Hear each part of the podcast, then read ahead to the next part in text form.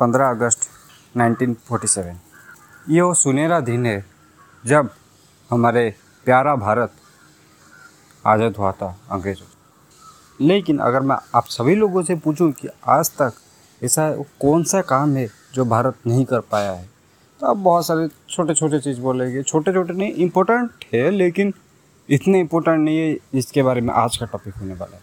तो आप लोग बोल सकते हैं कि भारत ने अपना इंजन डेवलप नहीं किया है एयरक्राफ्ट अभी डेवलप कर दिया है। और भी छोटा छोटा चीज़ है जो भारत अभी तक अचीव नहीं कर पाया। लेकिन जो आज का टॉपिक है, वो कंट्री के लिए बहुत ही इम्पोर्टेंट चीज़ हो जाता है। तो ऐसा कौन सा चीज़ है जो भारत आज तक अचीव नहीं कर पाया था? और दो दिन पहले वो सुनहरा मौका हम सभी लोगों को भारत ने गिफ्ट किया। तो चलिए जानते हैं आज के एपिसोड में। राइट आपका तो देसी ज्ञान में हम लोग प्रोवाइड करते हैं। वो सारी नॉलेज जो कि कॉलेज और स्कूल में कभी नहीं बताया जाता। हम यहाँ पर बात करते हैं टेक्नोलॉजी के बारे में मैनेजमेंट टॉपिक के बारे में कम्युनिकेशन स्किल्स कोडिंग फाइनेंस और बहुत सारी चीज़ों के बारे में बात करते हैं। तो अगर आपको एक कंटिन्यूस लाइफ लॉन्ग लर्नर बनना है और आपकी लर्निंग के कौर को बहुत ही ऊँचा ले जाना है तो प्लीज़ हमारे साथ जुड़े रहिए। चलिए शुरू करते हैं आज का एपिसोड एक कंपनी हो या एक प्रोफेशनल या एक कंट्री क्यों ना हो, एक चीज़ हमेशा इम्पोर्टेंट रहता है कि उसके पास जितना पैसा है, उससे हो कम ही बाकी लोगों से कर्जा ले। लेट से आपके पास अगर सौ रुपये है तो आप प्रिफर करेंगे आप नाइन्टी नाइन रुपया कर्जा ले लें, लेकिन हंड्रेड वन रुपया कर्जा कभी मत ले। अगर आप एक सौ एक रुपया भी कर्जा लेते हैं तो आपके ऊपर एक कर्ज का डर मंडरा रहेगा। यानी कि आप नेट डेप्ट फ्री कंपनी या फिर एक कंट्री कभी नहीं बन सकते। जब से भारत स्वाधीन हुआ है 1947 अगस्त 15 आज तक हमारा कंट्री एक ऐसे सिचुएशन में था, उसके पास जितना पैसा था, उससे कहीं ज़्यादा या फिर थोड़ा सा भी ज़्यादा उसके पास कर्ज ज़रूर रहता था। लेकिन दो दिन पहले वो सुनहरा पल आ गया हमारे पास। जब हमारे पास जितना पैसा है, हमारे फॉरेक्स रीजन में जितना पैसा है, उससे कम हमारे पास कर्ज तो ये एक बहुत ही तो ये एक बहुत ही शानदार और सुनहरा मौका है जिसको हमें, हम सभी लोगों को एंजॉय करना चाहिए, लेकिन हमारे मीडिया इस सभी चीज़ों को कवर नहीं करती।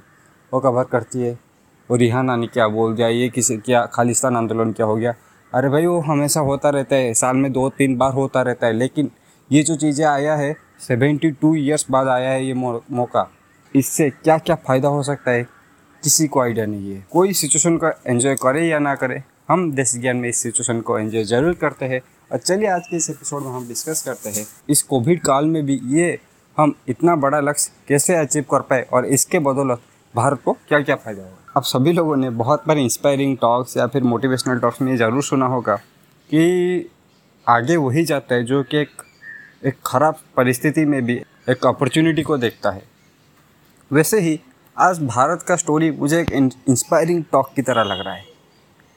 कोविड काल में जब बहुत सारे बिज़नेस बंद होने के कगार पर थे, सारा इंपोर्ट एक्सपोर्ट रुक गया था, सारा कंपनी बंद मतलब बहुत ही क्रिटिकल सिचुएशन हो गया था, तभी भारत के एम ने एक लीडर की तरह खुद को आगे ला के रखा। और जो हम सारा चीज़ इंपोर्ट करते थे आज तक, वो पहले खुद के कंट्री के लिए बनाए और अपने कंट्री को आत्मनिर्भर बनाए। जो मोदी जी का वो सपना था वो आत्मनिर्भर बनने का, वो पहले पूरा क्या। जब हमारे कंट्री का सारा चीज़ हो खुद बनाने लगे मतलब बहुत सारा जैसे आज को छोटे छोटे गुड्स जब खुद बनाने लगे, उसके बाद उन्होंने फॉरेन में एक्सपोर्ट करना स्टार्ट कर दिया। हमारे गुड्स आज एम e के बने हुए गुड्स और प्रोडक्ट्स फॉरेन में भी एक्सपोर्ट्स होते हैं।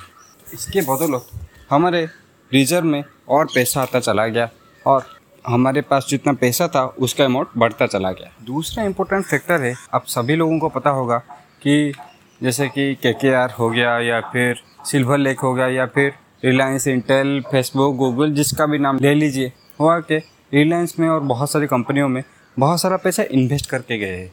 तो वो पैसा रिलायंस में आ रहा है, लेकिन वैसे भी वो पैसा भारत में भी आ रहा है। वो एफ़ के रूप में, भारत के और भारत में शेयर मार्केट में निवेश हो रहा है। तो उसी के बदलत भारत का जो, भारत के पास जितना भी पैसा था, उसका अमाउंट बढ़ता ही चला गया।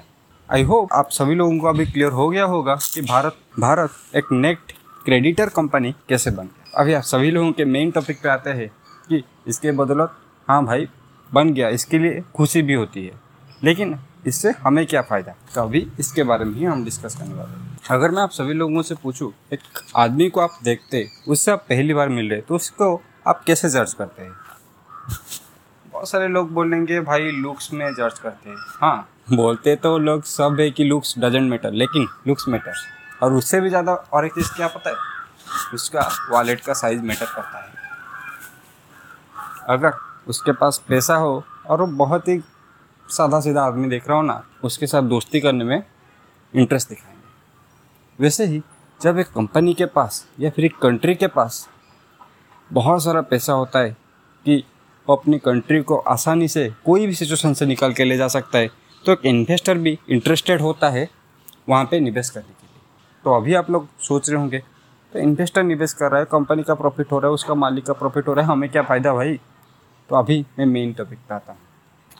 अगर एक इन्वेस्टर निवेश करता है लेट से रिलायंस में बहुत सारी कंपनी आके निवेश करके जाते हैं तो रिलायंस से हमें क्या फ़ायदा? अगर रिलायंस में कंपनियाँ निवेश करे तो रिलायंस अपना प्लांट सेटअप करेगा या फिर एक सर्विस अपना निकालेगा तो उसके बदौलत बहुत सारे जॉब्स भी क्रिएट होंगे। और वो जॉब्स किन्हें मिलेगा? हम भारतीयों को ही मिलेगा ना? तो उसके बदौलत बहुत सारा एम्प्लॉयमेंट जनरेट होगा। और जब ऐसे ही कंपनी और इकोनॉमी अच्छा करेगी तो पूरा भारत को उसका फ़ायदा होगा। इसी के साथ आज का एपिसोड ख़त्म करते हैं। आई होप ये हमारे लिए गर्व का माहौल है। थैंक यू दोस्तों, हमारे साथ लास्ट तक जुड़े रहने के लिए। यह आपका प्यार और मोटिवेशन ही है जो हमें आगे बढ़ते रहने पे मजबूर कर देता है।